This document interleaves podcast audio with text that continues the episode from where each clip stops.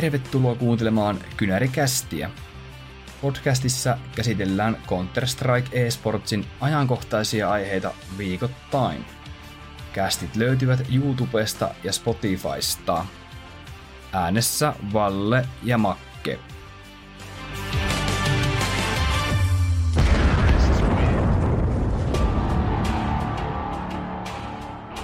Morjesta, se on Valle ja Makki taas Kynärikästin jakso 27 tulilla. Tervetuloa mukaan. Päivää päivää. Otetaan tänään tämmönen enemmän juttelujakso, että puhutaan noista RMRistä ja sitten on vähän uutisia ja on lajilegendaa ja lopussa jaetaan viime viikkojen palkinnot, kun ei ole vähän aikaa niitä jaeskeltu, kun oli nuo RMR tässä. Hmm. Kyllä tässä on aika hurjaa meininkiä ollut tosiaan, tosi paljon kattonut pelejä itse ainakin ja, ja nyt sitten on, siellähän on vaikka minkälaista turnausta vielä nyt tällä hetkelläkin menossa, muun muassa toi IEM Rion pelit on menossa. Se on taas ehkä turnauksena semmoinen itselle väliinputoaja, että ei jaksa ihan koko ajan, tiedätkö, katsoa tuota CS, että välillä on mukava pitää vähän semmoista taukoakin, niin ei varmaan tule hirveästi seurattua valitettavasti tuota Rion turnausta. Joo, mäkin seurasin todella aktiivisesti nyt RMRiä ja seurasin kaikkia someja ja muuta. Tarkkailin tilannetta kaikilta näkökulmilta, mutta sitten kun nuo RMRt loppu, niin vähän tuli sellainen tyhjä olo, että no mitäs nyt, mutta jotenkin ei nyt jaksa oikein sitä Riosta innostakaan sillä tavalla, mutta toisaaltahan se on aika jännä turnaus just silleen, kun siellä on paljon joukkoja, jotka putosivat noista majoreista ja sitten on semmoisia, jotka hilkun kilkon pääsi ja sitten tietysti ne prossit siellä koittaa parhaansa tehdä, niin ihan sinänsä siisti turnaus. Ja sitten onhan se niin kuin brasilialaiselle iso juttu, että siellä on suuri CS-turnaus taas kerran. Kyllä, ja tietyillä joukkueilla tästä tulee aika kiire noilta RMRistä sitten tuonne siirtyä Rion turnauksen pariin. Ja tota, jos nyt äsken sanoit, että mukava brasilialaisille, että tota, on tuo turnaus, niin muun muassa Imperial pääsee siellä pelaamaan, niin tota, siellä... Joo, Imperial tuli VPn tilalle, kun VP jättäytyi pois. Ai niin olikin. Yllättäenkin päättivät keskittyä harjoitteluun, mutta mun mielestä se oli vähän outo juttu, koska mitä tässä nyt on harjoiteltavaa, kun kohta tulee se CS2 ja muuta, että ehkä ne nyt hakee vähän uutta suuntaa tiimille, kun se Quickerttikin laitettiin sieltä pihalle. Joo, ilmeisesti semmoisia huhuja kuulin, että Quickert olisi lähdössä, mutta onko tämä nyt vahvistettu tieto, että Quickert niin. lähtee? Ei vielä. Okei, ei vielä, mutta huhu, huhutasolla vah, vahvalla huhutasolla tällä hetkellä. Joo, tosiaan Virtus Pro ehkä semmoinen ensimmäinen pommi tuli makki tähän, että tota, Virtus Pro ei pääse puolustamaan majormestaruutta ja joutuu tyytymään katselijan rooliin. Mitä mieltä saat ylipäätään tuosta, että pitäisikö hallitsevan mestarin päästä puolustamaan sitä omaa titteliä vai pitäisikö sun mielestä karsia? Toi on todella hyvä kysymys ja tota, jos mä saisin itse päättää, niin mun mielestä tota, hallitseva mestari voisi olla suoraan sillä niin kuin Legend Stacella ehkä. Mm, mä en laittaisi ehkä suoraan legendaa, mutta kyllä se pitäisi varata ehkä Challengerista paikka sille, koska kuitenkin onhan siinä se tarinan kaari, että mitäs hallitsevalle mestarille tapahtuu, että tavallaan vähän outoa, että ne joutuu tuolta karsimaan. Niin, tai voisiko olla semmoinen niin kuin, homma, että pääsisi suoraan Challengerille, mutta voisi pelata sitä legendapaikasta sitten noissa karsinnoissa. Mm, että voisi niinku niin. upgradea sen paikkansa. Niin, no joku tommonen voisi tietysti olla myös. Mitäs muita pommeja meillä nyt päällimmäisenä nousee näistä RMRistä? Jos aloitetaan näistä huonoista suorituksista. No, Sproutti oli itsellä jatkoon-menijöiden niin kuin joukossa. Ei tosin ole mikään niin sanottu pommi, ei voi sanoa, että se olisi ollut yllätys, mutta itse laitoin meidän tota, ennakossa alohko osalta niin Sproutin laittoon jatkoon ja he jäi tota, tonne sijoille 12-14. Sä itse et uskonut Sprouttiin ja tota, näyttikö se Sproutin peli semmoiselta, niin kuin sä itse kuvittelit?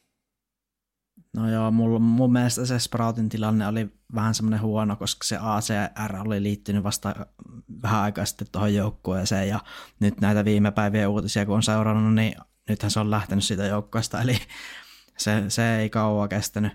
ACR sanoi vissiin itse siinä haastattelussa, että HLTV siis, että Joo. et ei oikein niin sopinut siihen joukkueeseen rooliltaan, kun hän haluaisi olla semmoinen johtaja, joka niin kuin omalla pelityksellään tekee tilaa joukkueelle, mutta se ei niin kuin mahtunut siihen joukkueeseen, koska siellä on öö, niitä nuoria riflejä niin paljon, että rooli, Clashit johti sitten siihen, että ei oikein natsannut.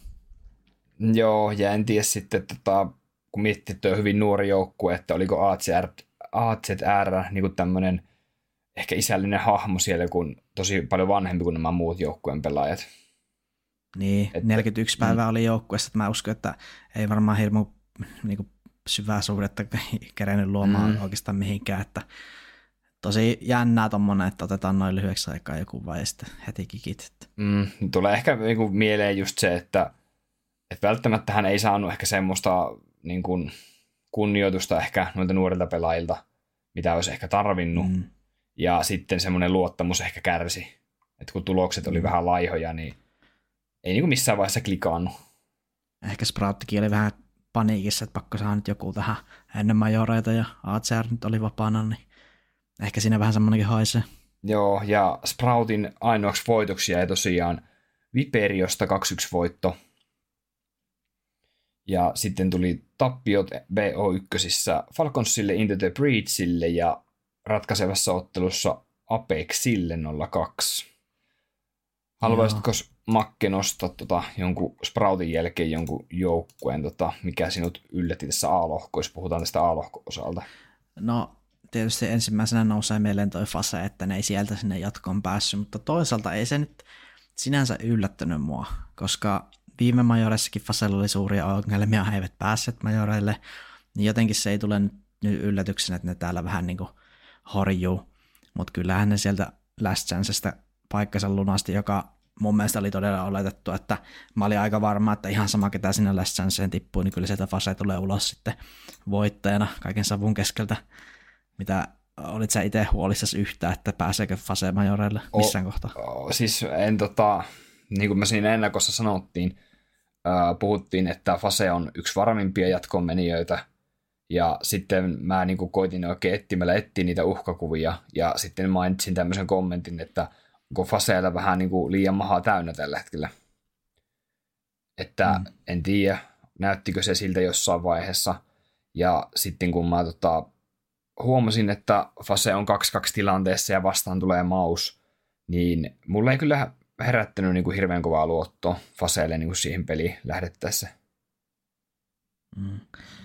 Fase lähti tähän RMR niin huonolla siitä, että nämä vastustajat on mun mielestä todella kovaa luokka, että kaikki on niinku ihan ok tiimejä ja parempia kuin ok tiimejä, osaat niinku OK, Apex, Navi, BNE ja Eagles, siis BNE ja Maussi mm. lopuksi, niin toi on ehkä rankin otteluohjelma, mitä olen niin nähnyt oikeastaan. Niin se on kyllä että, ihan totta. Että ei siinä Fasella ei niin kannata tuosta ottaa liikaa stressiä, vaikka se meni noin tiukille noin RMR, että mä uskon, että ne saa kyllä hyvin resetoitua toi ja edelleen kova kandidaatti voittamaan ensimajorit.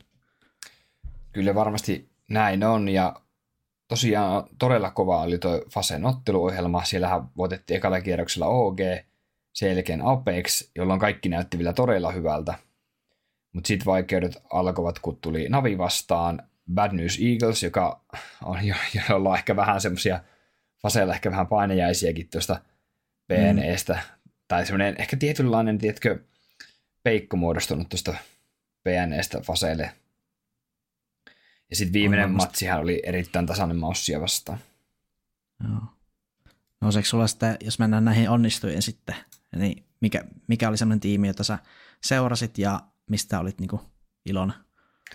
No oikeastaan Falconsin taso. Mä lasken Falconsin onnistuin, itse en heitä laittanut jatkoon, mutta he oikeastaan oli hyvin lähellä jatkoon meno.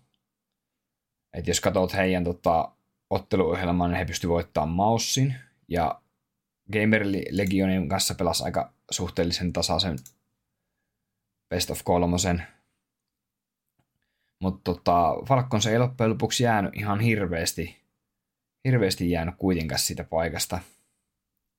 Niin, toi viimeinen ottelu Ooketa vastaan jää varmaan kaivelee, että mun mielestä tuo olisi ollut kyllä tehtävissä, mm. toisin kuin se Fasea vastaan jossain lässän se finaalissa jonnekaan ei edes päässyt, niin toi Mut, varmaan harmittaa mm. noita äijä pitkä. Mutta mulla ei ollut hirveän kovaa luottoa tätä rosteria kohtaan muutenkaan, mutta antaisin kuitenkin Falconsille ehkä kuitenkin semmoisen niin pienen positiivisen peukalon. Mm.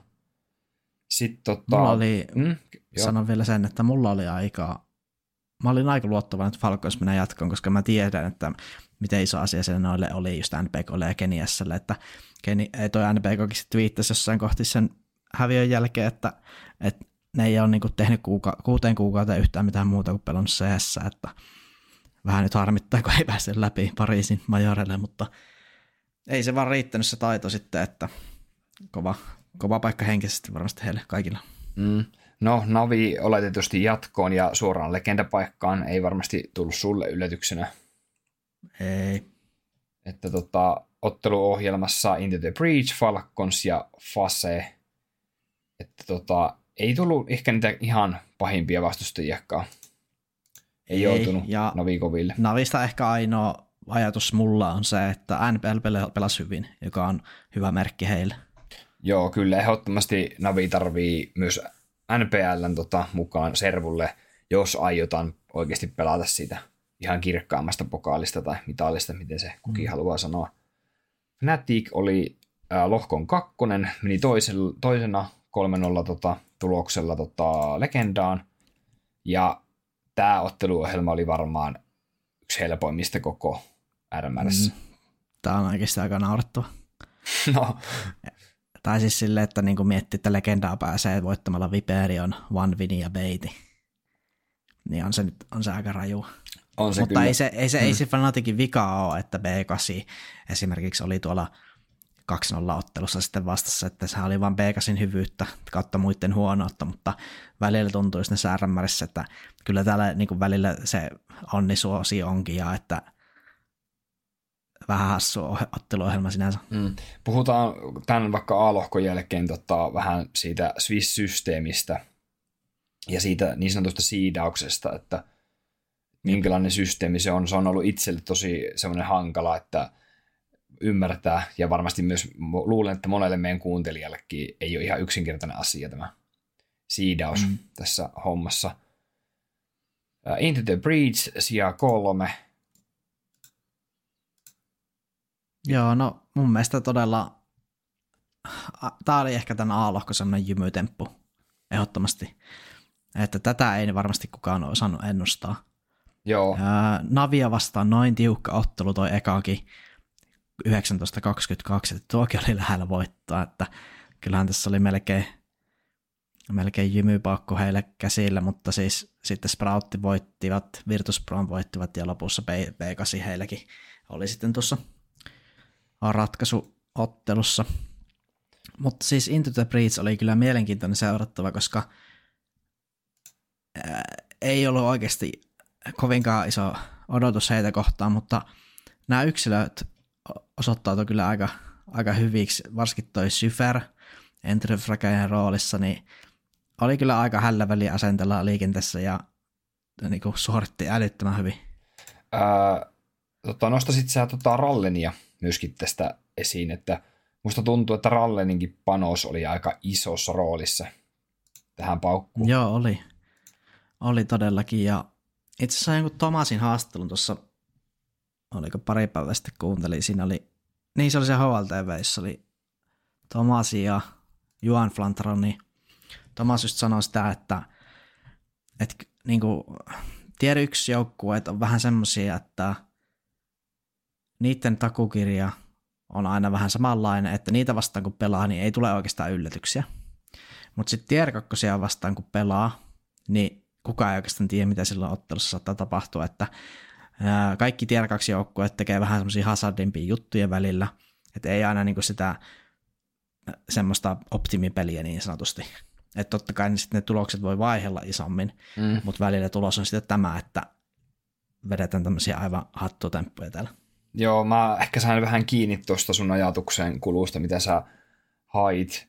Eli tarkoitatko myös vähän semmoista, että tier 2 tier 2 tason peleissä ehkä saatetaan tehdä jotain jopa virheitä ja niin kuin, tier 1 joukkueet ei välttämättä ole, niin kuin, ole varautunut siihen, että ne tekee jonkun taktisesti jonkun virheen, mikä sitten, mitä ei niin kuin, osata edes huomioida, että, että käytännössä tier 2 joukkueen niin kuin, huonous saattaa niin kuin, ollakin hyvyys sitten, kun se on joku just tämmöinen ennalta arvaamaton juttu, mitä tapahtuu.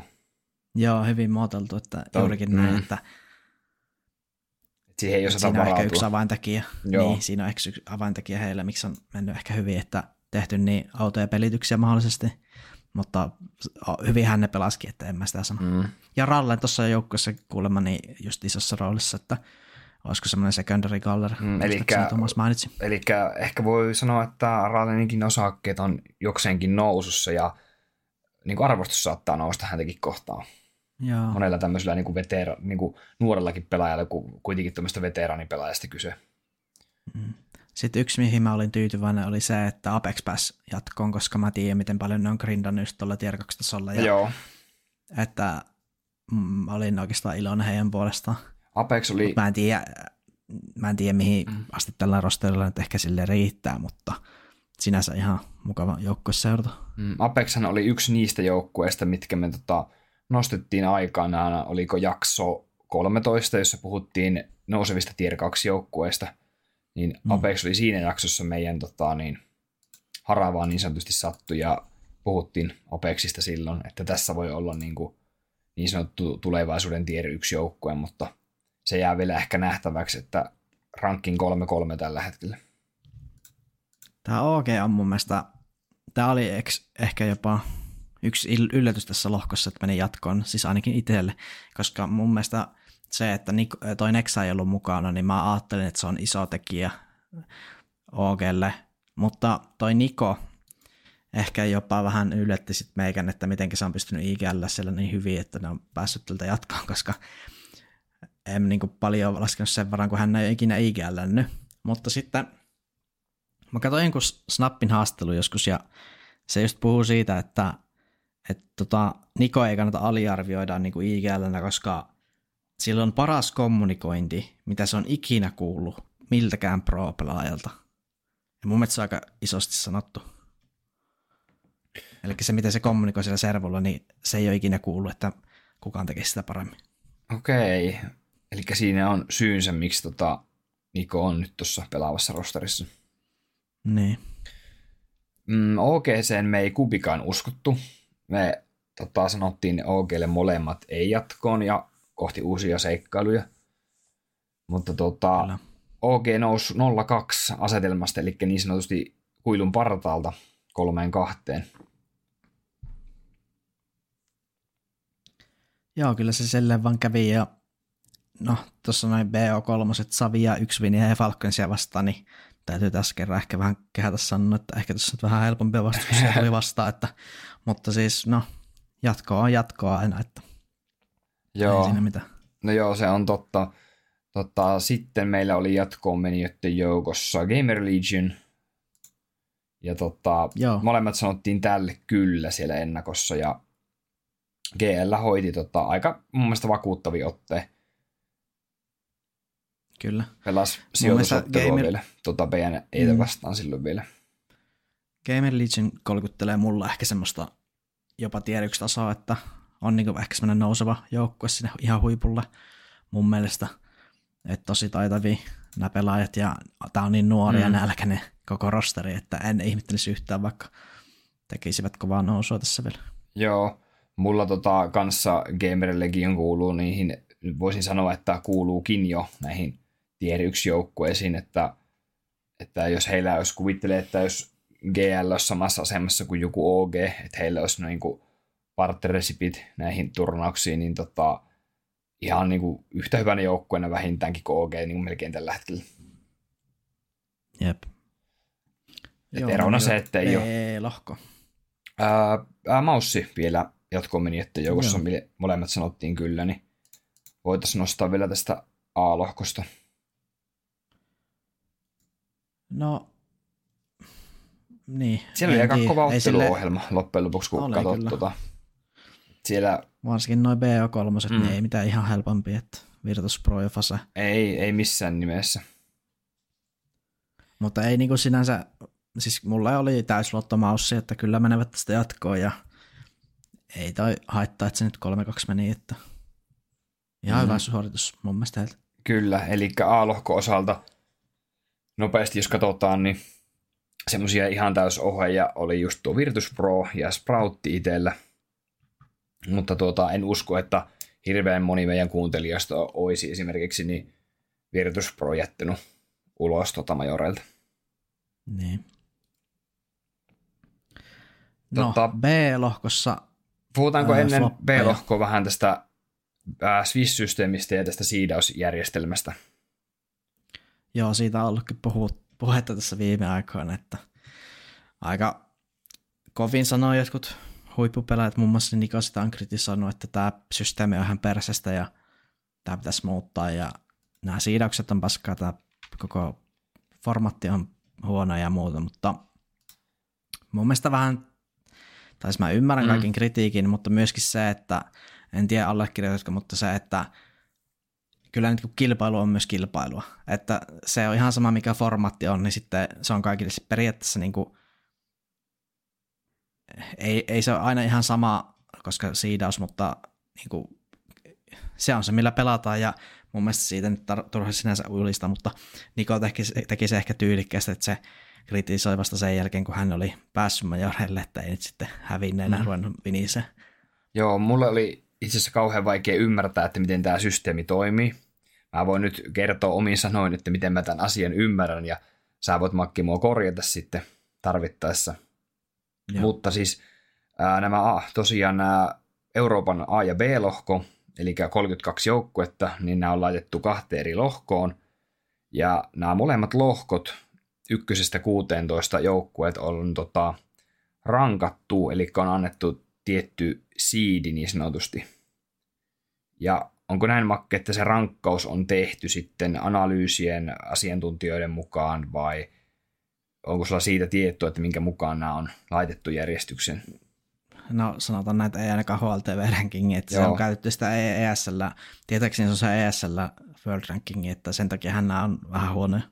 Kyllä, että tota, näistä joukkueista tehdään aika paljon rankingeja, mutta toisaalta kun me ollaan puhuttu paljon myös HLTV-ranking-systeemistä, niin sekään ei missään nimessä ole kyllä se ehkä oikea tai reiluin tapa laittaa näitä järjestykseen. Mm. Ja sitten se systeemi toimii ilmeisesti niin, että, tota, että jos voitat pelejä, niin saat plus, plussaa siihen siidaukseen, ja jos häviät, niin saat miinusta. Mm, tai no toisinpäin, että siis mitä pienempi siidi, okay. niin sitähän parempi se on. Eli siis jos sä, miten mä selittäisin sen niin kuin suomeksi, on se, että ää, sitä sun siidiä muokataan siten, että sun edellisien vastuksien otteluhistoriaa katsotaan. Ja jos sun edelliset vastustajat on hävinnyt paljon pelejä suhteessa voittoihin, niin silloin sun oma siidi saa miinusta. Mutta jos tilanne on toisinpäin, niin sit se sun siidi saa plussaa. Eli se vähän niin kuin muokkaa sitä siidausta tämän turnaus- tai tämän Swiss-systeemin sisällä, ja sitä sanotaan niin kuin Bultso, Bultso, äh, systeemi muistaakseni. Joo, se oli joku ton niminen. Ja tota, yksi ehtohan siinä on se, että tota, sama skorre pitää olla itse asiassa, ja toinen ehto on se, että samaa vastustajaa ei voi kohdata toista kertaa, eli se ohjaa myös sitä vastustajan valintaa. Kyllä. Mutta tota, siitä tämä systeemivissi on heikko siinä mielessä, että jos sattuu tulemaan yllätyksiä, niin kuin me ollaan nähty, niin tota, silloin on mahdollista, että saa niin kuin rankingiltaan aika heikkoja vastustajia niin kuin periaatteessa kaikki ottelut. Joo, ja se on kyllä tässä vuosien varrelta nähty, että sieltä aina muutama joukkue just näiden yllätysten takia BO1, BO1 johtuvien yllätysten mm. takia, niin pääsee kyllä niin kuin aika helpolla.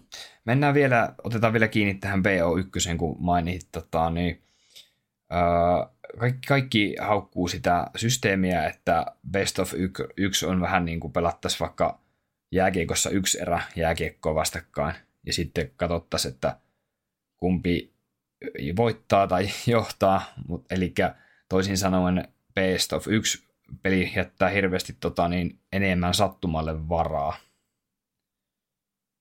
Se on totta, mutta mun mielestä se on niin kuin myöskin mukava katsojalle, se on jännittävää. Se on mukava katsoa niitä ensimmäisiä kierroksia, kun ne pelit on vähän lyhyempiä, koko ajan tapahtuu aina uusi matsi, aa, mitenkäs tällä meni, aa, mitä ihmettä, täällä on joku tämmöinen mm. joukkue hävinnyt, että se on niin mukavampi katsojalle mun mielestä ne BO1, Sain verrattain siihen, että, niin, että verrattain siihen, että kaksi viikkoa rullataan jotain BO3, niin kuin hirveätä sviskaavioita, niin se, siinä on huonot puolet siinäkin. On. Et mun, mielestä, mun mielestä, jos jengi niin kritisoi tätä systeemiä, niin se suurin syy, miksi, miksi tämä on niin välillä huono, on se siidaus. Että jos, jos sitä halutaan kehittää, niin se voisi tehdä vaikka silleen, että ensinnäkin otetaan että vähän parempaa rankingia käyttöön kuin se ESL ja Valve oma, vaikka just vaikka HLTV. Ja sitten siinä on hyvä, että jollain muullakin, vaikka niin asiantuntijoiden tai vaikka joukkueet keskenään siidaisi toisiaan. Että jokainen joukkuehan voisi tehdä semmoisen heidän mielestään oikein siidauksen siihen lohkoon, että sä et niinku itse siida, vaan sä siidat kaikki muut. Ja sitten niistä otetaan jonkinlainen keskiarvo tai no ensin jotenkin normalisoidaan, että sieltä ei niinku jotain, että jos joku on laittanut Faseen huonommaksi joukkueeksi, niin no se vedetään yli, koska toi vaan trolla, mutta siis sille, että siitä otettaisiin otettaisi joku keskiarvo, niin, koska kyllähän nämä huippujoukkueet on ehkä parhaimpia ränkkäämään toisiaan, koska ne harjoittelee toisiaan vastaan, ne tietää toisensa, niin tossa olisi yksi semmoinen, miten sitä voisi mm. kehittää. Mitäs mieltä sä oot, mä heitän tämmöisen tota, tähän väliin, että jos se siidaus arvottaisi, eli jokaisen joukkueen siidi nostettaisiin hatusta arvalla, mikä se tulee olemaan? No en lähtökohtaisesti oikein kannata, koska se menisi niin hasardiksi. Tai niin kuin, että siinä on hirveä se tuurielementti sitten siinäkin. Olisiko se liian iso? Kai, no kyllä mä uskon, että se olisi, kun mietin, jos käy joku hirveä, että sulla on niin kuin huonommat siidit on Navi, Heroic, Fase. Niin. Sitten ihan sama, miten sulta menee ekat pelit, niin sä saat kohta niitä kuitenkin sieltä vastaan. Että, niin. Että se siinä voisi käydä kaikkea tuommoista. Että totta kai arpahan aina tasapuolinen kaikille, mm. mutta tulisi aika hirveitä niin tilanteita siellä, jos ruvettaisiin arvalla vetää. Paljon on myös puhuttu siitä, että pitäisikö tota, kierrosvoittojen määrässä, että plus-miinus kierrosvoitot ja häviöt, niin pitäisikö sillä ratkaista, mutta sitten tullaan tähän toiseen ongelmaan, että osa joukkueista pelaa eri verran karttoja. Niin. Eli silloin kartat pitäisi olla kaikille tasan, eli mennään vaikka silleen, että kaikki pelaa ensimmäistä kaksi kierrosta best of ykkösen ja kolmas peli kaikilla on sitten jo best of kolmonen, koska yksi yksi tilanteessahan se kolmas peli on jälleen best of ykkönen tällä hetkellä. Mm. Mutta kierros, kierros plus-miinus tilasta on tosi harhaanjohtava, kun monesti BO3 saattaa mennä sille, että se menee sinne kolmanteen karttaan, mutta se eka kartta oli ihan toispuolelle joku 16-2, sitten toka kartta hirveä vääntis ja kolmas kartta taas menee sille ekalle joukkueelle hirveällä murskeluvuilla, niin sä saat niin hirveän plussa statin siihen jo alkuun, että sä et voi niin enää mm. voi hävitä sitä peliä. Eli systeemi hakee ja tosi paljon erilaisia mielipiteitä ja tuntuu, että aina joku systeemi on niin epäreilu jossain suhteessa. Mm. Ja sitten varmaan semmoinen niin sanotusti perinteisestä urheilusta tutut lohkojaot on varmaan tota, niin, kanssa epäreilyä jollain määrin. Joo, ja ne on ehkä vähän tyylisiä, niin kuin EPLssä mm. nähty. Että... Joo, no ne ei toimi esportsissa, mä oon ihan täysin samaa mieltä.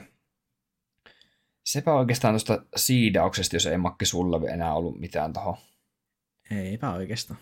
Että voidaan nyt siirtyä sinne B-lohkoon, niin aloitapa Makke ensimmäisenä, että – sano mulle tota, joku semmoinen joukkue, mihinkä tota, petyit B-lohko osalta.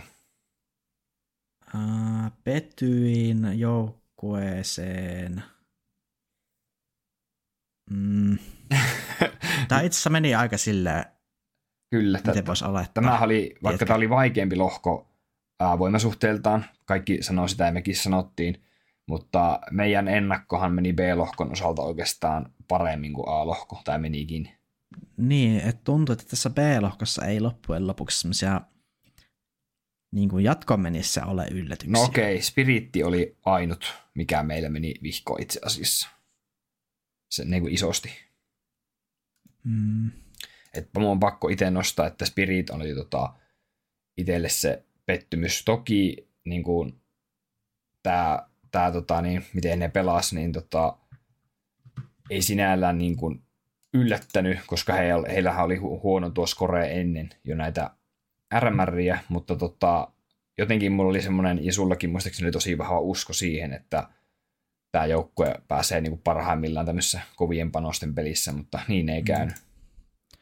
Siis moni varmaan oli pettynyt Cloud9, mutta jotenkin itse, vaikka heidät jatko nyt lupasinkin, mutta tavallaan mä näin, no helppo tälleen jälkikäteen sanoa, mutta mä niin näin myös semmoisen tilanteen, että ne mm. kusee homma. Mutta mä puhuin Team Spiritistä.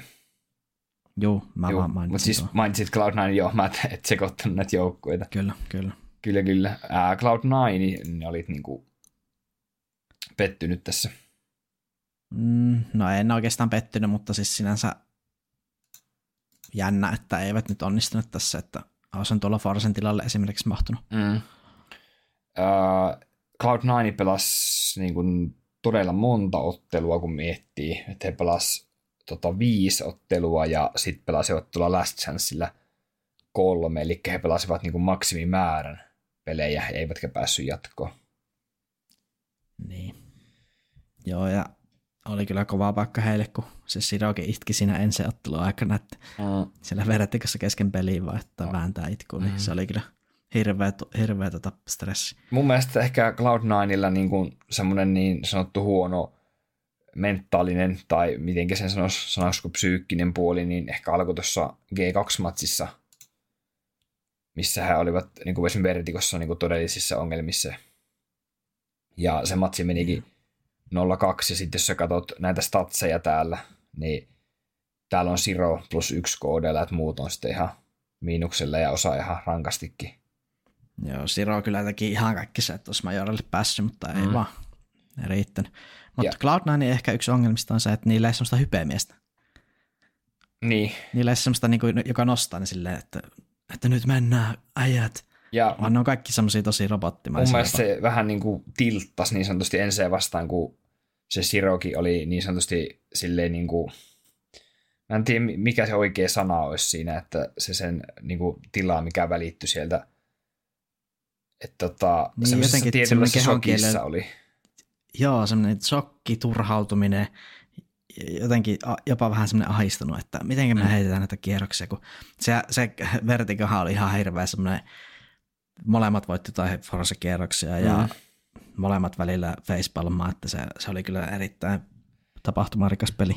Se Siron käytös mun mielestä jonkun verran tarttu sit siihen joukkueeseen ja sitten sieltä tuli vähän niin turhautuneita kommentteja sitten joukku, niin joukkueen sisällä tuli jollekin pelaajalle, joka niin kuin hävisi jonkun fightin, dueli, niin sitten mm. saattoi tulla jotain, että mitä me nyt oikein tehdään ja tämmöistä, niin kuin, että – että se, se meni yli, niin sanotusti yli meni vähän heillä semmoinen ehkä lataus siinä.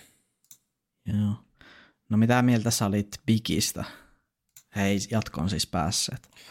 Öö, Bigiähän me molemmat ei tietenkään jatko oltu laittamassa, mutta hän pääsi niinku harmittavan lähelle loppujen lopuksi tuota jatkopaikkaa. Mm. Ja... oli oikeastaan se paras, mihin Bigi ja Bigiltä niinku odotinkaan, että mm. just joku 2-3 miehekkäästi haastoivat nippiä kuitenkin tuossa ratkaisevassa ottelussa, vaikka hävisivätkin 2-0.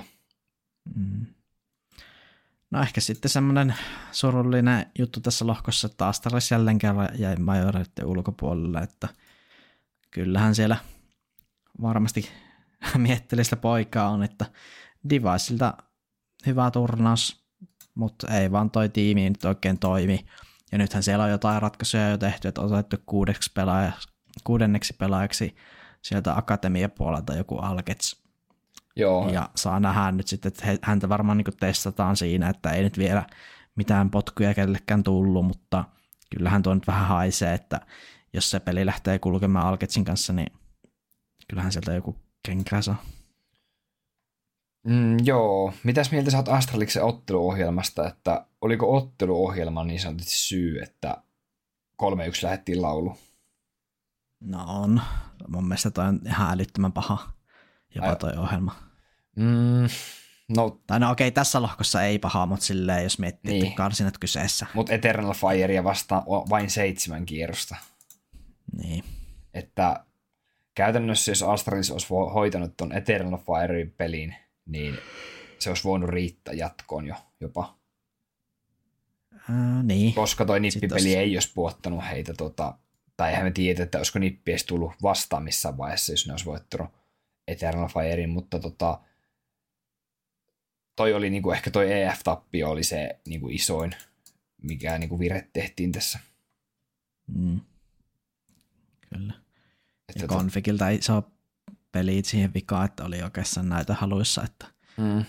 Ja kikkasitte nyt väärämmin. Mutta siinä mielessä tämä ei ollut ihan mega yllätys, koska molemmat jätettiin ulos. Tota, Astralis itse asiassa, tai sitten sinä sanoo, että jopa vähän uskot Astralikseen. Joo, mä, mä mulla oli vähän semmoista uskoa, että mm. nyt on niinku tehty työtä, mutta ei se näköjään riitä mihinkään. En tiedä, tota, huomasiko meidän tarkimmat kuuntelijat, mutta Makke laittoi tota, niin varmuuden vuoksi kymmenen joukkuetta jatkoon tästä B-lohkosta. Niin, tota, Niin. niin. Astralis, varmaan oli sinne liikaa, mutta sattuuhan näitä. Niin pelimies ottaa varman päälle. että sat, sattuuhan näitä, mutta tota, yhdeksän joukkuetta, tai mä otin yhdeksän joukkuetta tässä jatkoon, koska tota, molemmat piti tätä B-lohkoa niin sanotusti kovempana lohkona, ja kyllähän tämä tasollisesti oli sitä. Sitten voitaisiin Makke mennä noihin onnistujiin ehkä. Kyllä. Mulla nousee ensimmäisenä huippuonnistuja Naini, jo- jolle molemmat me kyllä luvattiin menestystä täällä Ää, Rumblissa, mutta Joo, me luvattiin lu- menestystä ehkä sieltä niin kuin viimeisten paikkojen osalta, mutta joka tapauksessa niin ihan sama miten sen tekee, että Mm. Ja nyt jos, nyt jos joku Nainin kohdalla ei voi kyllä sanoa, että helppo otteluohjelma, kun täällä on G2, Vitality ja Bigi. Kyllä, että tota, Naini ei hyötynyt niin sanotusti siidauksen tuomista huonosta, huonoista vastustajista, että nyt, me, nyt oikeasti Naini pääsi niin kuin näyttämään, että he kuuluu tuonne tier ykköseen ja kyllä me Makke ehkä julistaa, että Naini on tota, nyt tier ykkösessä tai ainakin lähellä sitä. Niin, ainakin todella lähellä, sanotaan 1,5, Mm. mutta tuosta monet just puhunut tuosta naista, että miksi se on niin hyvä joukkue, ja monet ammattipelaajat on jo sanonutkin, että he niinku, he kopioi Nainilta paljon juttuja, että ne on niinku innovoinut aika uusia takuja tai mitä ne nyt onkaan, että semmoisia aika rohkeita nuoria junnuja, jotka luottaa siihen omaan peliin ja just Haadeskin sanoo, että he ei välttämättä tee aina niin kuin sitä oikeaa ratkaisua, mutta kun koko tiimi uskoo siihen ratkaisuun ja heillä on hyvä meininki ja positiivinen fiilis, niin yleensä se niin kuin kannattaakin sitten. Mm. Et se oli mun mielestä ihan hyvin kuvailtu, että heillä ei ehkä ole silleen loppusa hiottu taktisesti se peli, mutta kun kaikki luottaa toisiinsa ja just se energia ja se näyttämisen halu, niin tässä on tulos. puolalaista CS-skenestäkin ollaan jonkun verran puhuttu ja ollaan haluttu sun kanssa, että tulisi Puolaan se kunnon niin kuin superjoukkue, top ykköstiimi. Niin nyt me ollaan Makke vähän niin kuin saatu sitä. Ja sitten tota, niin Hades on syttynyt aivan uuteen liekkiin nyt täällä Nainissa, että, että oikeastaan voi sanoa, että Hades pelaa niin kuin uransa, ehdottomasti uransa niin kuin parasta CS tällä hetkellä. Mm. Silloin mä muistan, kun Hades liittyi Nainiin, niin mä olin vähän silleen, että, että onko tämä nyt hyvä liike, että johonkin puolella sen joukkueeseen, mutta hyvin nopeasti se osoittautui, että todellakin on oikea liike, että hän on oikeastaan ihan uusi, uusi pelaaja, sanotaan, jos verrataan niihin ensi aikoihinkin. Kyllä, ja ikävästä 23 vuotta, että me ei tiedä vielä, mihinkä Naini menee, mihinkä Puolan skene menee isossa kuvassa. Nähdäänkö me Puolasta majorvoittajia vielä joskus, ja itse ainakin niin odotan innolla, että Puola tulee niin rytinällä tuonne kartalle, ja tiedätkö, niin kuin, että pystyy tosissaan haastaa tanskalaiset, venäläiset, ruotsalaiset niin kuin tasavertaisesti. Joo, ja Nainista vielä viimeinen pointti on se mulla, että kannattaa tuolla Majorella seurata tuota Kei-pelaajaa, että monet, niin se oli se Juan Flantor siellä just HLTV-podcastissa sanoi, että toi on tosi ärsyttävä pelaaja, kun se on siis semmoinen entry tässä joukkueessa siis, niin ihan sekaisin ja todella taitava, niin kannattaa ottaa seurantaa, jos katsoo Nainin pelejä. Joo. Ainakin me tota, varmasti katsotaan Nainin pelejä sitten, kun Challenger Stacy alkaa korjaan, Legend Stacy alkaa, koska he ovat legendalla. Tota.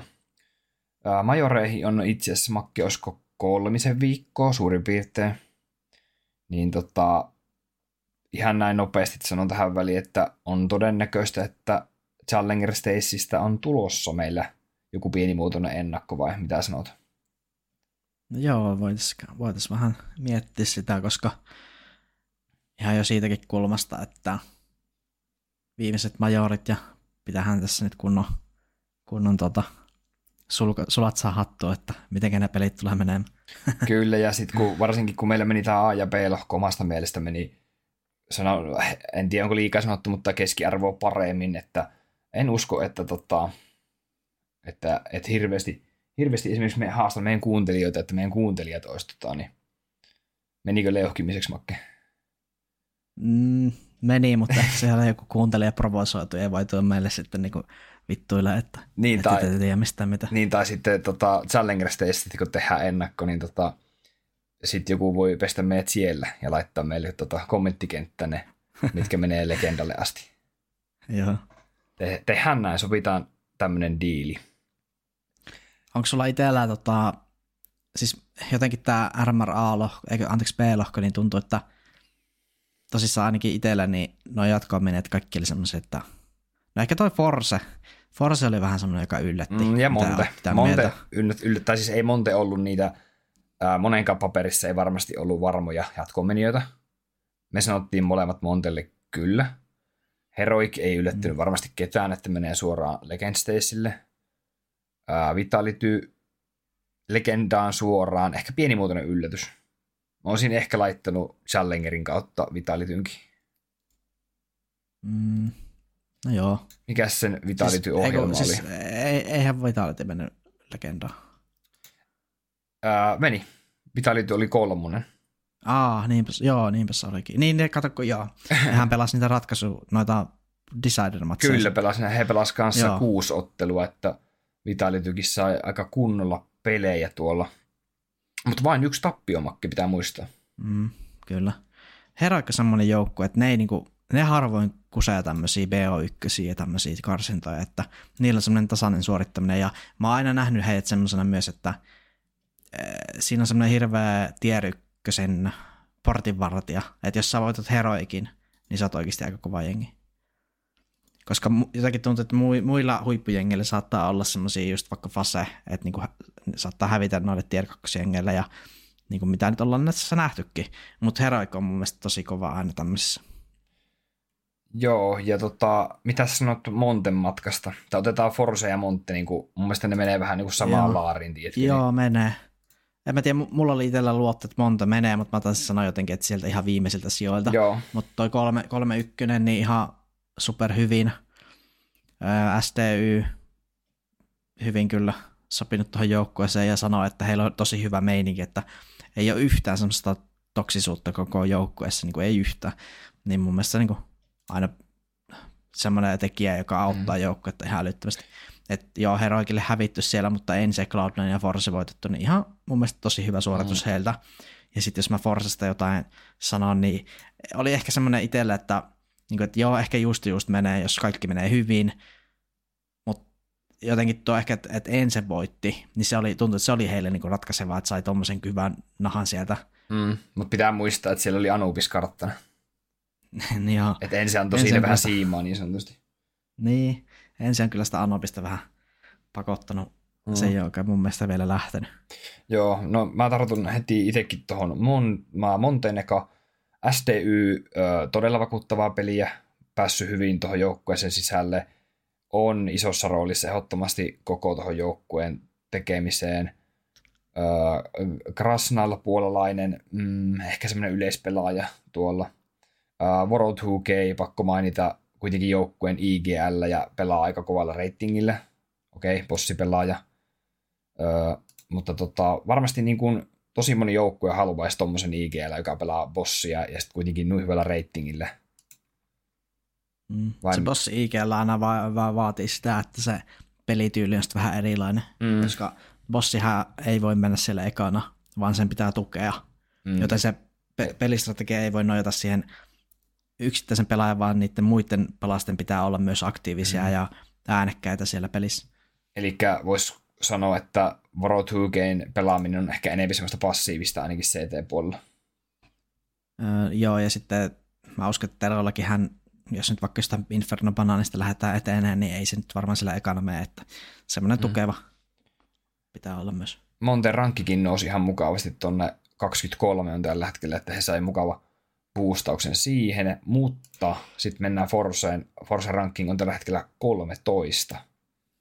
Niin Oho. on tällä niin kuin järkyttävää nousua tehty tälläkin puolella. Mm, Force voitti, niin joo, se mainittiin jo Ense Anubiksessa. Uh, Ninjat kaatu sen jälkeen ja siellä oli Inferno-karttana kyseessä. Ja sitten tota, oli Monte vastaan peli ja ratkaisevassa ottelussa oli sitten uh, toinen venäläisjoukkue Aurora. Joo, Aurora aika helppo vika vastustahan, mutta muuta ihan kunnioitettava ja sinänsä peukku Forselle, että hyvä suoritus ja onhan nämä järkyttäviä nämä yksilöt tässä. Että. Mm. Ja myös semmoinen huomio, tota, huomioitava asia, että Forse oli ainut tota, täysin venäläinen joukko, joka meni jatkoon. Oho, oikeasti.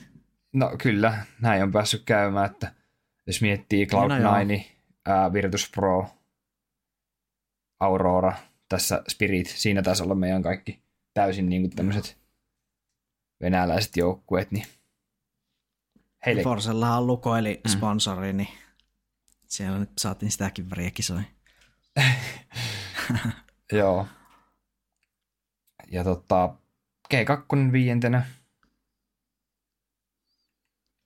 Oliko odotettava? Joo, ihan, ihan, no, ihan odotettavaa ja niin kuin peukkua vaan, että hyvin, hyvin hoidettu, että eihän tossa mitään.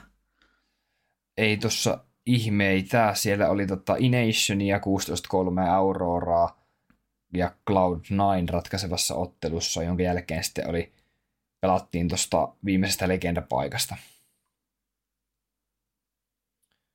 Joo, G2 varmaan jännitti tulla RMRiin, kun viimeksi meni vähän huonosti ja muutenkin just se, että tottuu pelaamaan noita tiedyksijoukkoita vastaan, niin on aina pahoja paikkoja, mutta hyvin klaarattu. Ja sitten tota, viimeisimpänä ehkä herkullisimmat ää, suomalaislaseet tai ninjat ja ensi.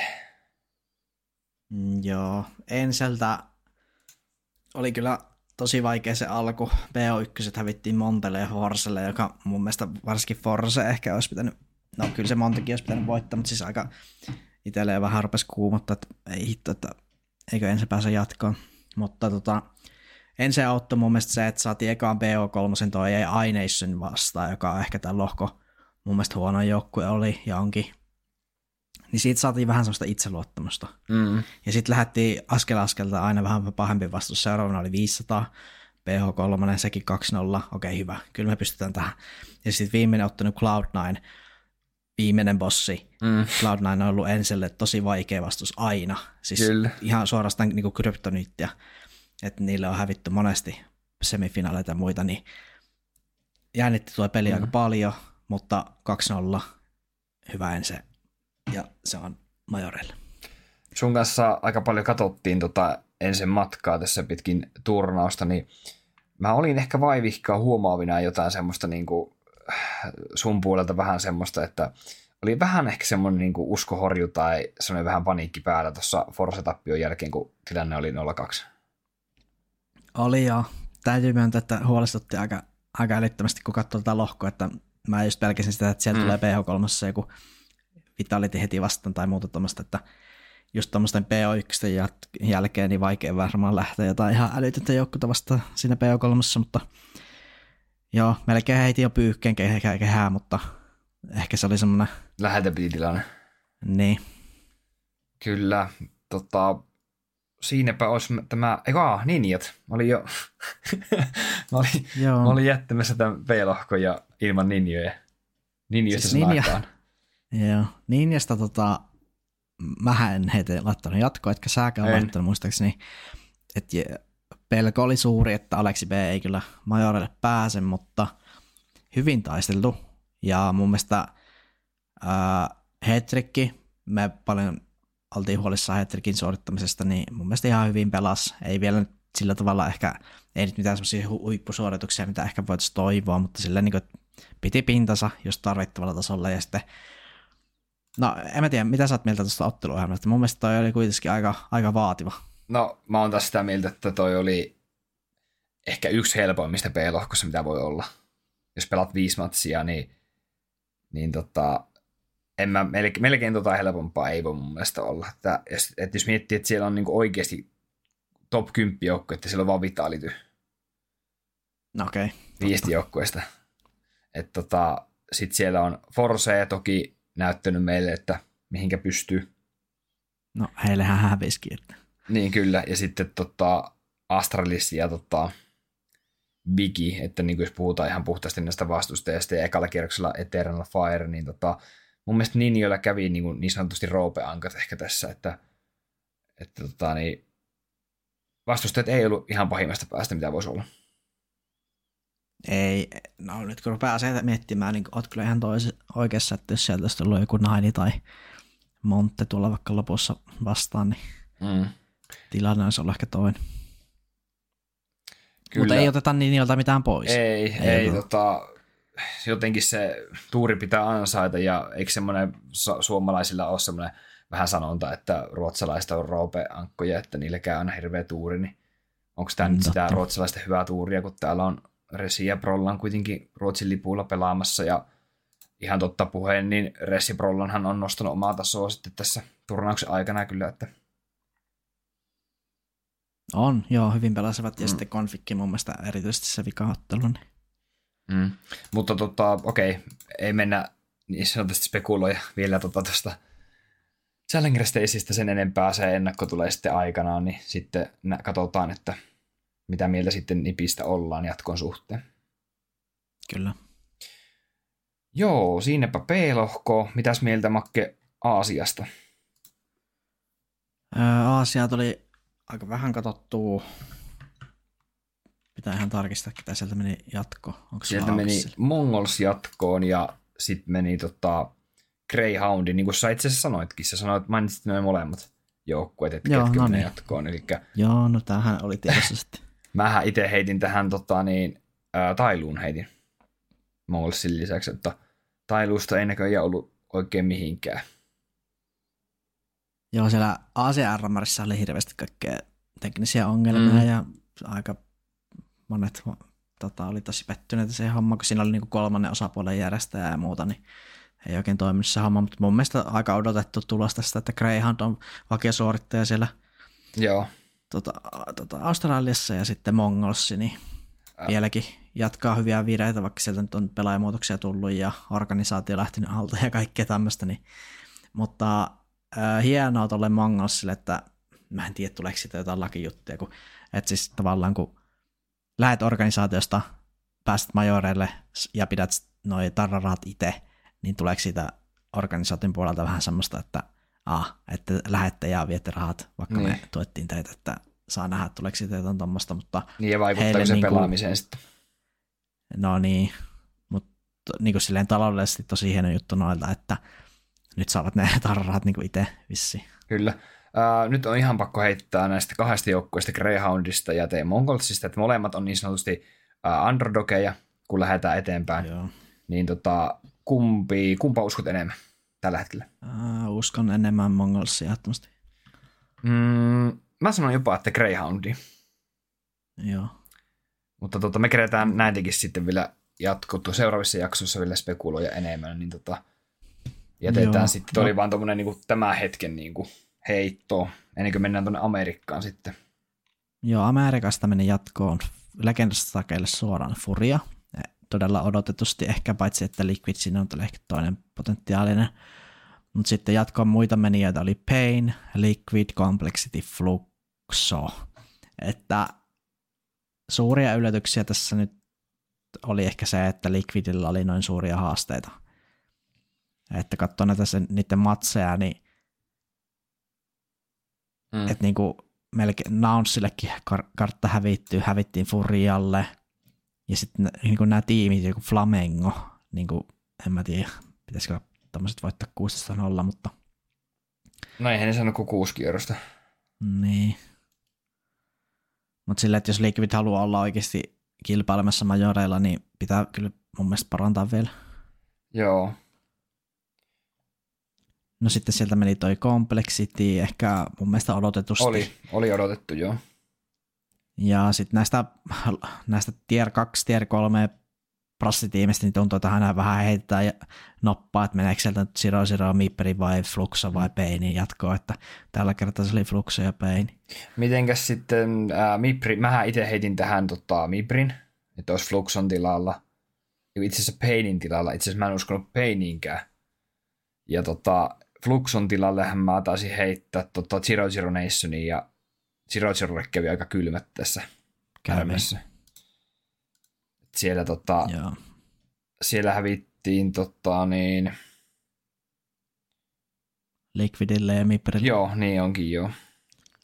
Ja Liquidia vastaan vaan neljä mm. kierrosta, niin aika surullista kyllä. Ja mitenkä sitten Mipri-peli tota, niin 0-2 hävisivät. Joo, neljä kierrosta Anubiksesta Mipriä vastaan ja 12 Ansientista, että joku on mennyt pieleen tuossa valmistautumisessa.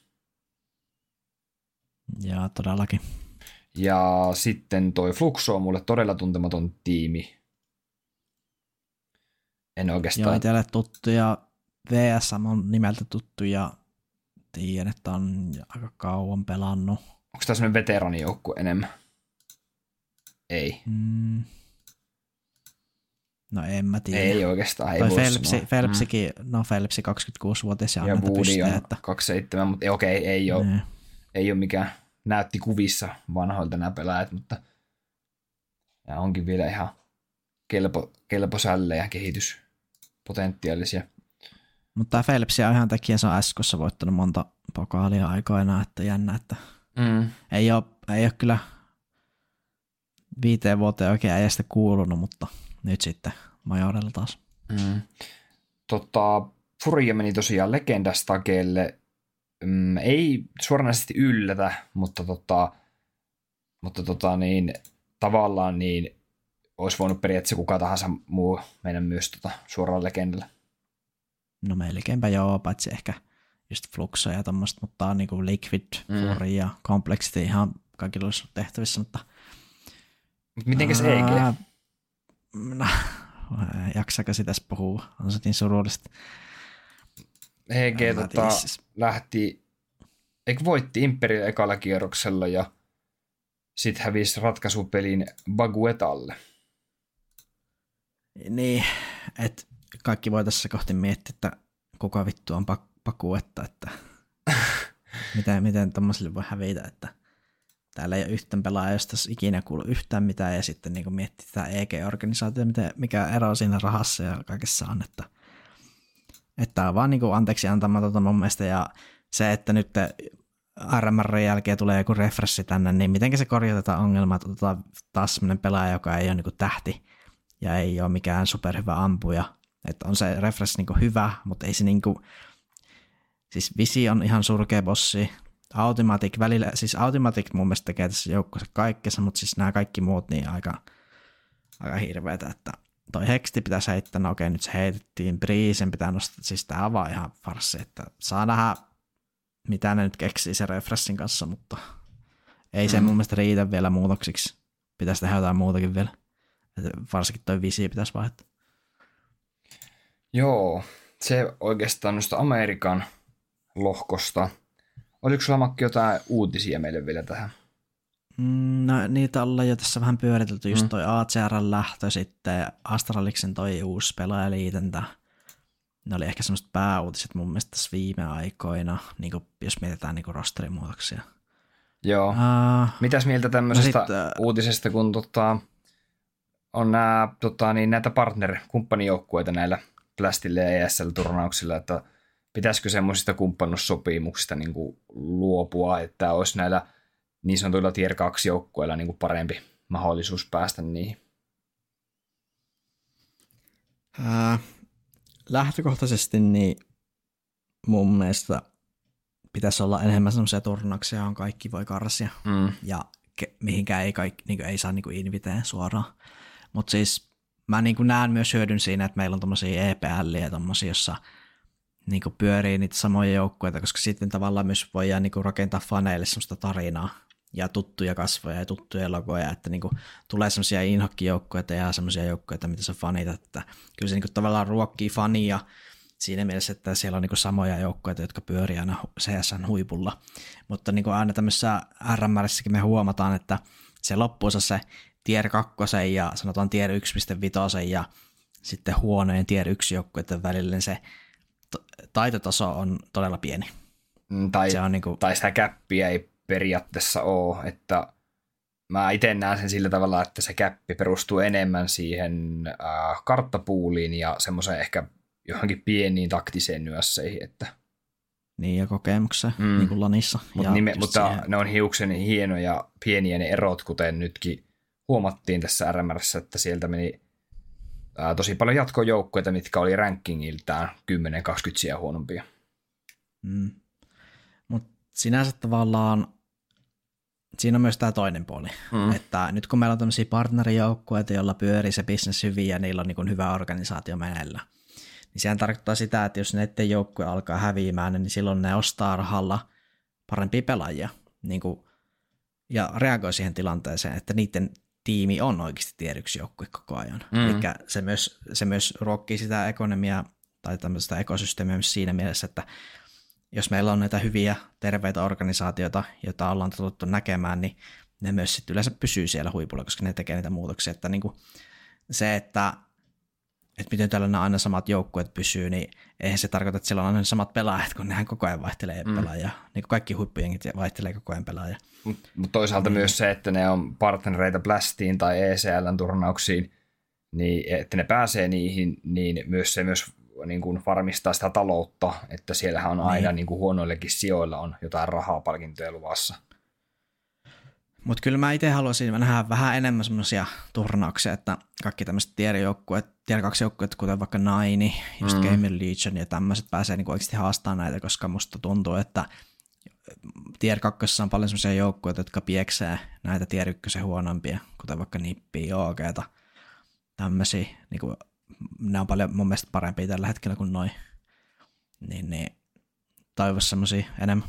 G2 Nikohan avautui tästä Twitterissä jonkun verran, että tota, hän niin kuin pitää sitä asemaa, mikä näillä partnerijoukkueilla on, että ne on niin kuin ansaittuja ne partnerpaikat.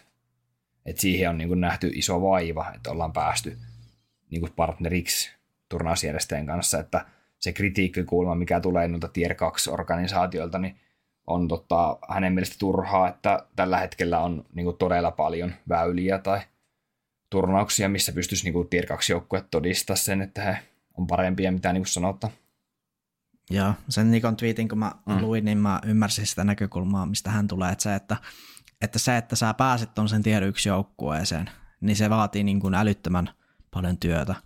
Ja nykypäivänä niitä mahdollisuuksia näyttää taitoja, niin niitä on ihan äärettömän paljon mm. verrattuna me, Entä ennen, joo.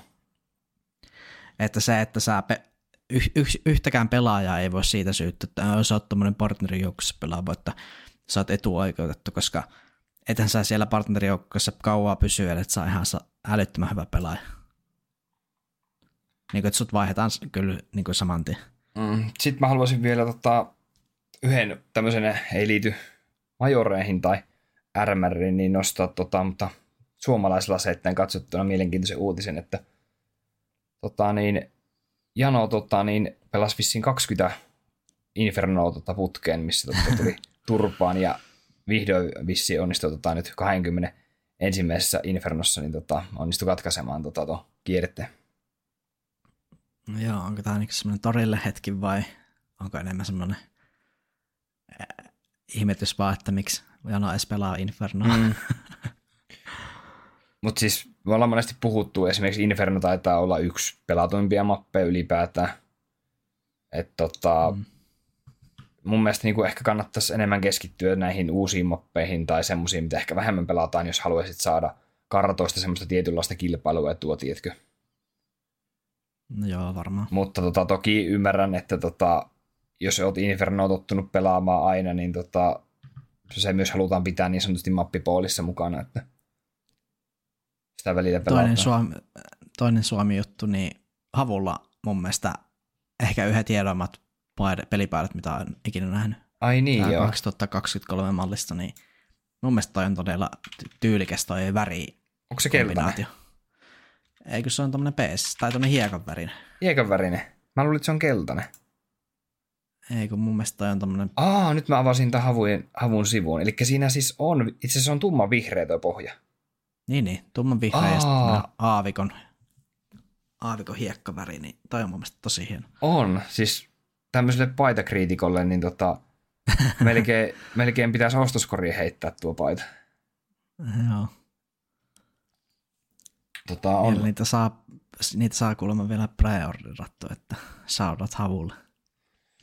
Joo, on todella tyylikäs. Tota, niin, itse asiassa havuun, havuun liittyen vielä, niin tota, semmonenkin uutisen tuossa joku aika sitten luin, että tota, havu teki aika raskaan taloudellisen tappion tota, 22 vuonna. Että, tota, Joo, se, tuliko se sieltä- kommentoi se, Mm, se kommentoi se CEO, sanoi sille, että että vähän semmoisia niin liian optimistisia palkkaa, maksuja tehtiin ja sainattiin paljon väkeä ja tälleen näin, että sitten kun tilanne huono, niin, niin joututtiin sitten irti sanoa ehkä niitä, että mekinhän ollaan huomattu, että sieltä on, sieltä on se NR-puoli lähtenyt ja mitäs kaikki sieltä on, Joo, sieltä on me spekuloitiin silloin tota, niillä rosterin muutoksilla, niin mä taisin silloin sanoa, että tämä kuulostaa mun korviin, että täällä ollaan jonkun sortin taloudellisessa ahdingossa tällä hetkellä, että säästöjä on pakko yrittää tehdä. Mm. Ja Mutta sitten mm, se sanoo myös se johtaja, että, että, tota, että ei tässä nyt silleen niin kuin hätää ole, että oli vaan semmoinen ehkä liian iso palanen. Ja mun mielestä tämmöinen yritys, niin pitää ottaa niitä riskejä ja aina ne ei maksa ja ei siinä sitten sen kummempaa. ei, en mä tarkoittanutkaan tällä sitä, että havu olisi missään ongelmissa tällä hetkellä, mutta tota, jos sun liikevaihto tota, niin, on tota, niin, jos se on puolen miljoonan luokkaa tota, niin, ja sitten tappioita tulee sata tonnia, niin tota, kyllä se silleen niin kuin kuulostaa suurelta, että No joo. No, mutta eiköhän se havuselta ihan nouse. Että. Kyllä, ja ei, ei mulla ole siis niin kuin huolestunut, huolestunut en ole havun puolesta, mutta sanotaanko näin, että kaksi-kolme vuodelle, niin varmasti havunkin tavoitteet on siinä mielessä, että enempi pitäisi tulla turnausvoittoja tai tämmöisiä niin kuin tier 2 turnausten, niin kuin kansainvälisten turnausten niin kuin pärjätä, että saisi sieltä niitä Mm. palkintorahoja enemmän, koska mun mielestä ää, 22 vuonna havu, havulle tuli aika vähän palkintorahoja ylipäätään, jos ei oteta mukaan näitä Suomen, sitten Suomen sisäisiä turnauksia, pieniä. Mm. Palkintorahat taitaa mennä pelaajille, että se ei sinänsä niin organisaation taloutta tai parantaa. Mm. Ja jos ne kaikki rahat se menee, on niin... totta, että, Mm. niin, no se on totta, että mitä paremmin joukkoilla menee, niin kyllä se varmasti heijastuu siihen yrityksenkin liikevaihtoon. Joo, mennäänkö Makke eteenpäin, niin kuin mummo sanoisi, että lumihangessa. Joo, painellaan vaan. Mennään tota lajilegenda-osioon, että meille tuli tota, niin, mukavasti tuli palautetta viime jaksoon ja siellä toivottiin tota, niin, lajilegenda-osioon tota, uusia nimiä vähän laitettiin, niin tota, totta kai me haluttiin Makkeen kattaa tarttua tähän, että kerrankin jo tota, palautetta tuli. Niin lajilegendassa tänään tosiaan ainut pelaaja, joka on pelannut ja tulee pelaamaan kaikki CSK-majorit läpi. Vyöltä löytyy peräti neljä kappaletta major-voittoja, seitsemän kertaa valittu HLTVn top 20, todellinen Astralis-legenda, jos näin voi sanoa, tanskalainen Peter Dupré Rasmussen. Dupra on kyllä tehnyt valtavan pitkän uran CSK on parissa, että kaikille majorille tosissaan päässyt ja tulosta Tai on tullut, pääsee. niin olla. Pääsee.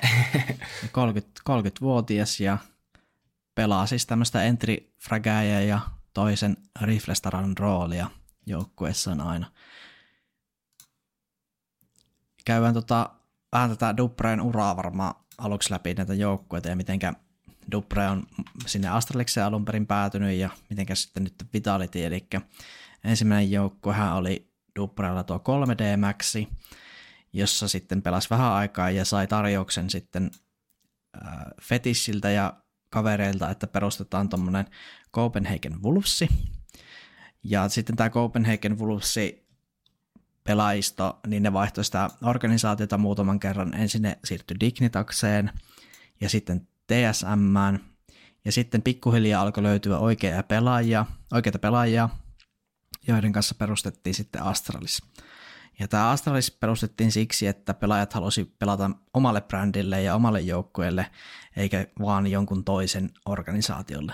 Eli nämä pelaajat on osakkaita tässä yrityksessä. Mm. Ja Clive, Clive kun liittyi Astralikseen, niin se auttoi heitä eteenpäin tosi paljon, mutta sitten viimeistään sitten kun Makiski liittyi joukkueeseen, niin toi Astraliksen homma klikkasi kyllä aivan huolella. Ja kaikki tietää, mitä sen jälkeen tapahtui. Oli Astraliksen oma era, niin sanotusti. Tuli major-voitto, ja juuri ennen sitä Katowice major-finaalia 2019 Dubren isä menehtyi itse asiassa, ja hänen viimeinen toive oli pojalle, että poika voittaisi toisen peräkkäisen majorin ja niinhän siinä kävi. Ja sen jälkeen muistetaan, että vielä kaksi majorvoittoahan se Kore sai aikaiseksi. Mutta sitten Astraliksessa niin se Devicein lähtö oli kyllä kova paikka Dupre omiin sanojen mukaan, että oli myöskin jokseenkin tunteellista. Ja sitten ne viimeiset kuukaudet siellä Astraliksella, Astraliksessa niin oli Duprelle aika vaikeita ja koko joukkueelle, niin kuin muistetaan, että sillä oli tosi vaikea se kausi sen devicein lähdön jälkeen, että ei oikein löytynyt semmoisia korvaavaa, korvaavaa pelaajaa siihen ollenkaan. Ja, mutta sitten Astralis näki tilaisuuden hankkia Playmaffan ja Configin Dupren ja Makiskin tilalle ja my- myöskin siirtää joukkueen valmentajan Johnikin sivuun. Ja Dupre sanoi, että sinänsä kyse ei ollut penkityksestä, vaan oikeastaan tämän yrityksen semmoista yhteisestä päätöksestä vaihtaa vähän sen joukkueen suuntaa. Ja näin ollen tämä kolmikko Dupre, Magisk ja Sonic lähti etsimään jokainen yksitellen omaa joukkuetta itselleen, mutta sitten tämä Vitality-projekti näytti sopivan heille kolmestaan aika hyvin ja päättivät liittyä sitten sinne.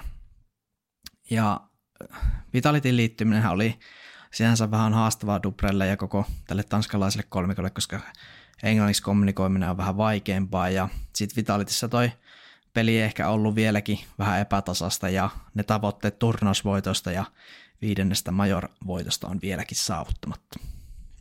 Joo, siinä oli tota ihan mukava tarina ihan mullekin tota kuunneltavaksi ja tosiaan 30 vuotta makke ikää tällä hetkellä pelaajalla, niin tota, Dupperista mun mielestä loppuunsa ei ihan hirveästi puhuta mun mielestä ainakaan tarpeeksi, että tota, näetkö sä, että Dupre saa niinku semmoista arvostusta, että hän on niinku Astraliksessa, mitä on pystynyt tekemään, ja nyt kun pääsee nämä kaikki CSGO-pelin tota, version majoreille osallistumaan ja pelaamaan, niin näetkö, että Dupre, Dupreta pitäisi nostaa enemmän ylös?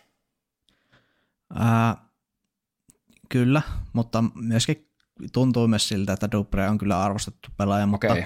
yksi, yksi hänen mun mielestä suurimpia saavutuksia on se, että hänet valittiin top viidenneksi parhaaksi pelaajaksi vuonna, oliko se, mikä vuosi se oli, 18. Ja mun mielestä se on tosi hieno suoritus tuommoiselta entifräkkäjältä, kun miettii, että ne top-listat on aina täynnä niitä bossipelaajia ja riflestaroja. Että toi Dubre itse sanoi, että hän, hän tykkää olla enemmän tämmöisessä roolissa, että häneltä ei aina odoteta sitä täydellistä suoritusta, vaan että kun hän on entry ja tämmöinen toinen riflestara, niin se ei ole niin kova paine sitten, mutta mun mielestä toi on tosi hyvin, että on kuitenkin viidenneksi parhaaksi pelaaksi nimitetty. Joo. Tuommoisessa roolissa. Ja sitten semmoisen tiedon löysin, että Dupre ei ole aina ollut entry Että hän on toiminut ilmeisesti 2017 vuonna lurkkaajan roolissa myös. Ja 2021 on ilmeisesti jossain vaiheessa ollut myös bossipelaaja tai ainakin kakkosbossi pelaajana. Joo, ja Astralixissa muistan, että hän pelasi kyllä sitä kakkosbossia Joo. välillä aina. Joo, no sitä, sitä mä tota, ja sitten semmoisen tota, myös huomasin, että sellainen ennätys on myös Dubrella hallussa, että hän on tota, pelannut äh, Devicein ja Typnyxin kanssa tällä kolmikolla niin tota, pisin niin tota, yhdessä pelaamisen niin kuin ennätys. Joo, se Kore on kyllä se on tota, pelannut. seitsemän vuotta ja 239 päivää. Ää, nopeasti tälle, jos rupeat Makki miettiä, että mikä olisi semmoinen tota, kolmikko, mikä voisi pelata tuon pitempään, niin onko Furiassa semmoinen? Joo, Furia varmaan tulee mieleen, että musta tuntuu, että se... Joo, Furiassa on ah. kolmella pelaajalla yli viisi vuotta tällä hetkellä. Et vielä on matkaa tuonne seitsemään, melkein kahdeksan vuotta. Mutta se on mahdollista Joo, periaatteessa. Rupesi kiinnostaa toi asia, niin katsoin just, että Copenhagen Wolves on liittynyt toi Sipnix 2013 vuoden puolivälissä, jolloin joukkueessa oli jo Device ja Dubre, mm. eli sieltä asti pelattu Kyllä, yhdessä. ja Dignitaksessa kuvioihin tuli sitten Garrigan ja Gajumpin, niin tota, sitten on tota, vähän erilaisilla kokoonpanolla menty, mutta kolmikko on tota, pysynyt. Ja tota, joo, tämä oli tosiaan mielenkiintoinen kanssa, että tota, Dubre edusti tota, vuosina 2015 tämmöistä kuin TSM, eli tota Team Solo Media. Siellä, no, TSMstä on tullut Mm, niin. niin se, sitä oli sanomassa, että TSMstä on vähän tullut huhu, että he liittyy taas CS niin okay. e-sporttipuolella. Et tota, siellä DSMssä tuli sitten Dubreen ja kumppaneille ehkä semmoinen lopullinen läpimurto, että sillä tuli useita turnausvoitteja muun muassa – mutta TSMssä vissiin kohdalla koettiin ongelmaksi se, että se organisaatio oli pohjoisamerikkalainen ja nämä pelaajat oli niin kuin eurooppalaisia tai tanskalaisia. Joo, ja muistan just tästä Deviceinkin kohdalta, että silloin nämä TSM-ajat oli just todella vaikeita tälle joukkueelle, kun heillä oli vaikeuksia klousata just turnauksissa, että tuntui, että ne oli vähän semmoisessa jokeja maineessa. Mutta sitten tuossa Astraliksen muodostuttua, niin he saivat tarpeeksi kokemusta siitä häviimisestä ja sitten ei paljon muuta tehty kuin voitettukaan sen jälkeen.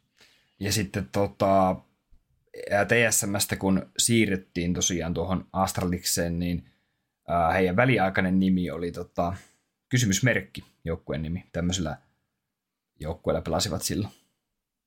Joo, siinä tota, nehän... Or- odotettiin organisaatiota. Perusti, niin, nehän tosissaan perusti sen organisaation niin kuin että siinä oli pelaajat mukana, niin se on mun mielestä aika poikkeuksellista tällä esports-maailmassa sinänsä, että osakkaana on sitten pelaajat. Joo. Ja ehkä se niin kuin, Astraliksesta niin kuin liittyy myös ehkä niin kuin yksi katkereimmista muistoista se, että tota Astralis voitti tosiaan niin Katovisen finaalissa, niin ensin sitten.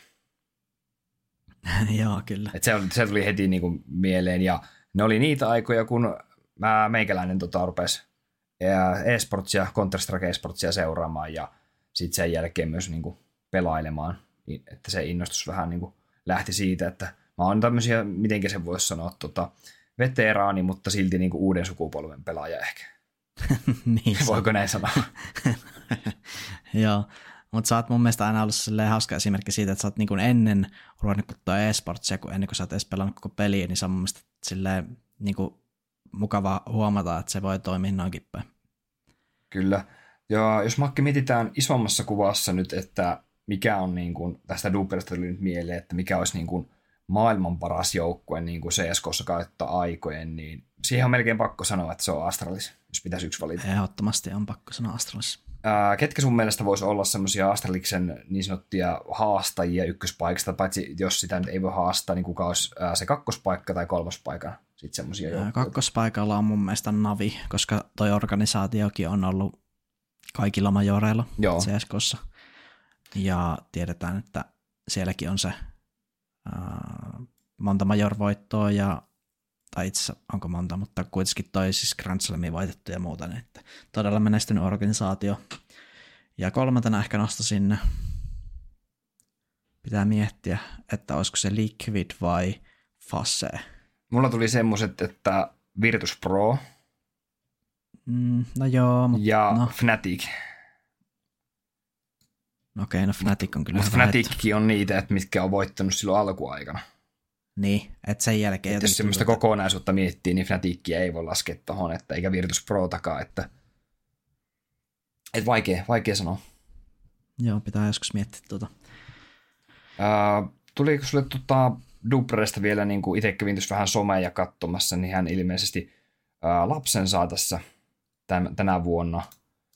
En tiedä, onko esikoinen vai tota, että onko hänellä ennestään tota, lapsia, mutta sen verran kävin noita someja kyyläämässä ja tuli kyllä ehdottomasti semmoiset Garrigan fibaat Dubresta, että tota, varmasti hoitaa tuon PR-puolen niin kuin erinomaisesti. Joo, esikoslapsit syntyi silloin EPllä. Siinä oli se joku standi, niin en muista kuka standi näissä duppereita. Joo, Mutta tosissaan perheellisestä saatu. Kyllä. Ja tota, tota, tota, Dubre on mulle ehkä muuten semmoinen, että mä, se ei ole mun suosikkipelaajia, enkä niinku hirveästi ehkä ole hänen otteita sille seurannut, mutta tota, oli ihan mukava niinku sultakin kuunnella tuota tarinaa ja ja sitten kun nyt katsoo tätä Dubren äh, listaa näistä kaikista majoreista, missä hän on ollut mm. mukana milläkin joukkueella, niin tota, tämä on kyllä mukavaa katsottavaa, ja sitten kun täällä on loppujen lopuksi sijoitukset tullut aika hyvin, että täällä on varmaan välierät semmoinen niin sanottu ehkä yleisin, mitä täällä lukee, että ollaan menty välierään tai sitten mestaruuteen asti, että, että sanotaanko, Kyllä, ja- että todella hyvin on menestynyt aina, kun on ollut myös majoreilla.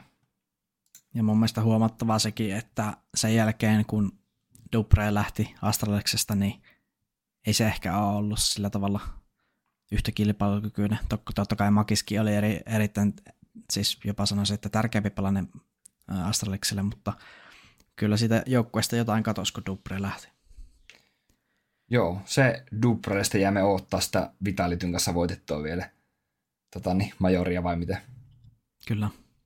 Mennään vielä Makki aika rientää. Meillä on näköjään tullut tavaksi nyt tämmöiset puolentoista tunnin jaksot, niin otetaan vielä äkkiä tähän nämä meidän viikon vakio-osiot, eli viikon joukkue ja MVP ja yllätys. Ja Äh, viikon joukkueena meillä on, valittiin tosiaan Bad News Eagles tähän, ja se kuuluu, VNE kuuluu meidän molempien tota, suosikkijoukkueisiin.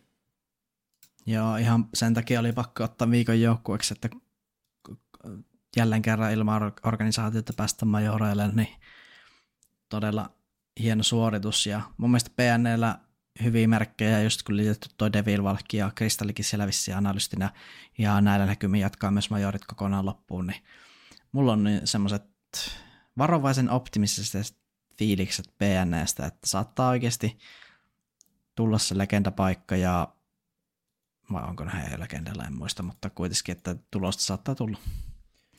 Joo, mun muistaakseni tota, legendapaikka on PNEllä. Joo. Siinä vielä on, on legenda Stacy, että pelasi Gamer Legionin kanssa siitä, siitä legendapaikasta.